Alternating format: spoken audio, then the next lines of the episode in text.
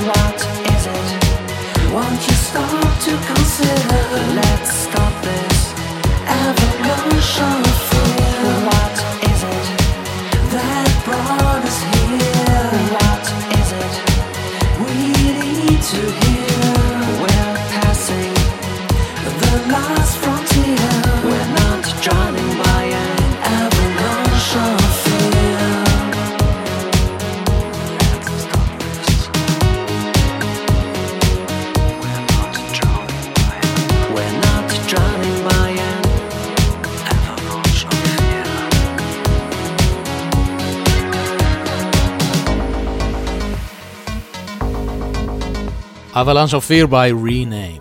And at the end of this week, Rename are releasing Forever, a best-of album.